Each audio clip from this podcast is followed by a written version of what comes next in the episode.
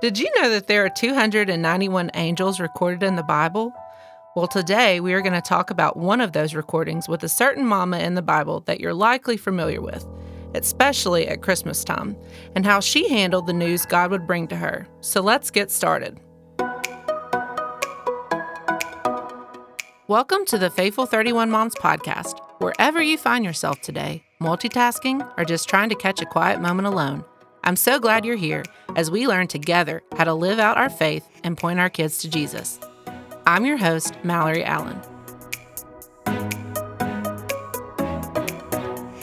So let's jump in. I asked my eight year old Jake what Mary was probably thinking when the angel Gabriel showed up saying to her in Luke 128, Greetings, you who are highly favored, the Lord is with you. Jake said, Well, I think she was probably pretty scared and very surprised. I think that sums it up pretty well. According to Luke 129, it says that Mary was greatly troubled and wondered what kind of greeting this must be. The angel, probably sensing her fear, said to her, Do not be afraid, Mary. You have been chosen by God to have a baby. He will be the Son of the Most High, and you are to call him Jesus. Naturally, when she heard this, Mary probably had the question, How can this be, since she was still a virgin and she was engaged to Joseph? Then Gabriel explains everything to her from there, and she responds. This is the part that I really want you to see. She responds in verse 38 by saying, I am the Lord's servant. May your word to me be fulfilled. Then the angel left her. I would have been like, wait, what? I still have a lot of questions here. I'm not so sure about this, but not Mary. She didn't argue or make excuses about what she didn't understand. She simply told the Lord she trusted him. Wow, that would be really hard for me to do.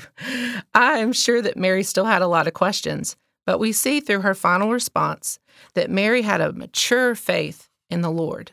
She was ready to accept and trust whatever plans that God had for her.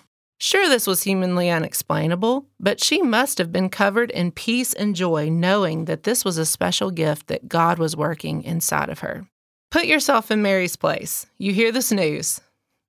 Mary was unmarried. She's a virgin. She's just engaged to Joseph to be married.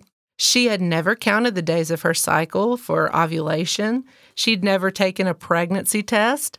I'm sure that she longed to have a baby, as most women do, but would have never expected it to happen this way, right? In that moment, she could have continued to choose fear fear of what Joseph would think, of what her community around her would think, she could have doubted and said, This isn't even possible. But instead, she chose to trust the Lord with great faith. Walk in her shoes for a moment. Could you have done this? It's been a question on my mind lately since I've been studying about Mary for this podcast. I've asked myself that many times.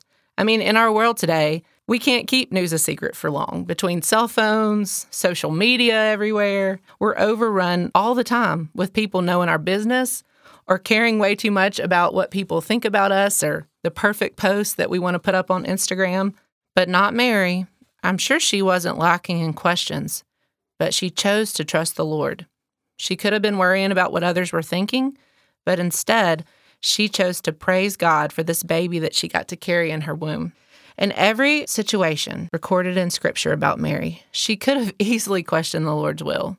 She could have easily lived in worry with each new chapter of being Jesus' mom, but she didn't. She chose faithfulness, she chose to trust God's plan, and she chose to live each day with unexplainable peace and joy. Peace and joy that wasn't based on her human emotions, but came straight from the Lord Himself. Look at all these episodes in the life of Mary. First, her encounter with Gabriel that we're talking about today, or having to travel to Bethlehem at nine months pregnant. I don't think any doctor would approve of that today. Giving birth in a dirty cave where the animals ate. Aside from the fact that her baby was a king, he was Jesus, think about that. Giving birth in a cave with no electricity, no medicine, and just your new sweet husband to stand in as doctor.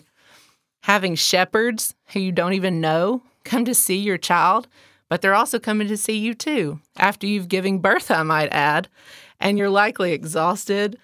You're nursing or something like that. It's not like it was your mom walking into the hospital room. And then seeing toddler Jesus walk for the first time, holding him close, giving him hugs and kisses, and you're wondering all while you're doing this, with him being the Son of God, how long you'll have him for. and then having to leave your home to flee to Egypt to protect him from King Herod.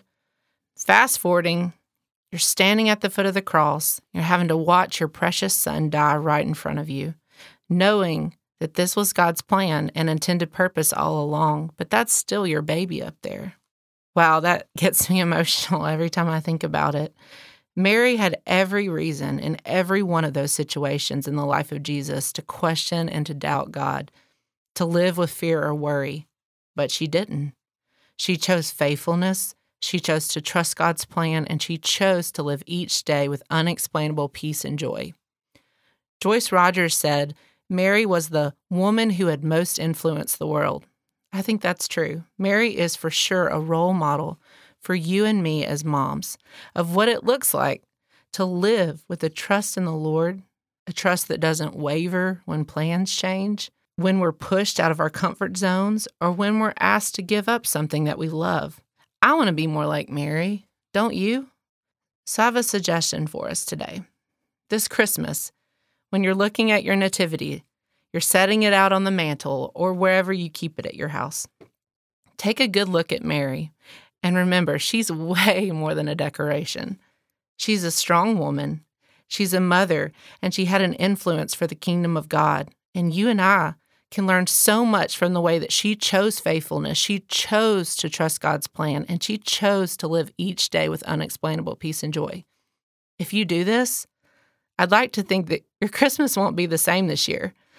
You'll find yourself choosing joy over stress, choosing peace over worry, and trust over trying to control everything surrounding this holiday season and beyond. This Christmas, that's my challenge and prayer for you and for me too. I hope that you've been encouraged and challenged by this study on Mary today. And we're going to continue the series on moms from the Bible as we head into the new year. So be sure to join us back in January as we continue learning together. And the best way to know about all these new podcasts that are coming out is to follow our Instagram account. That's at Faithful31Moms. If you have enjoyed this podcast today, I would love for you to take a screenshot of the episode and share it with a friend. You can text it to her or you can post it on your Instagram and just be sure to tag us at Faithful31Moms. Thank you so much for listening today, and I hope that you and your family have a Merry Christmas. Faithful 31 Moms is produced in association with Love Worth Finding Ministries, built on the profound biblical teaching of Pastor Adrian Rogers. Please visit our website, faithful31moms.com, for all interview show notes. And follow us on Facebook and Instagram at Faithful31Moms. That's faithful31moms.com.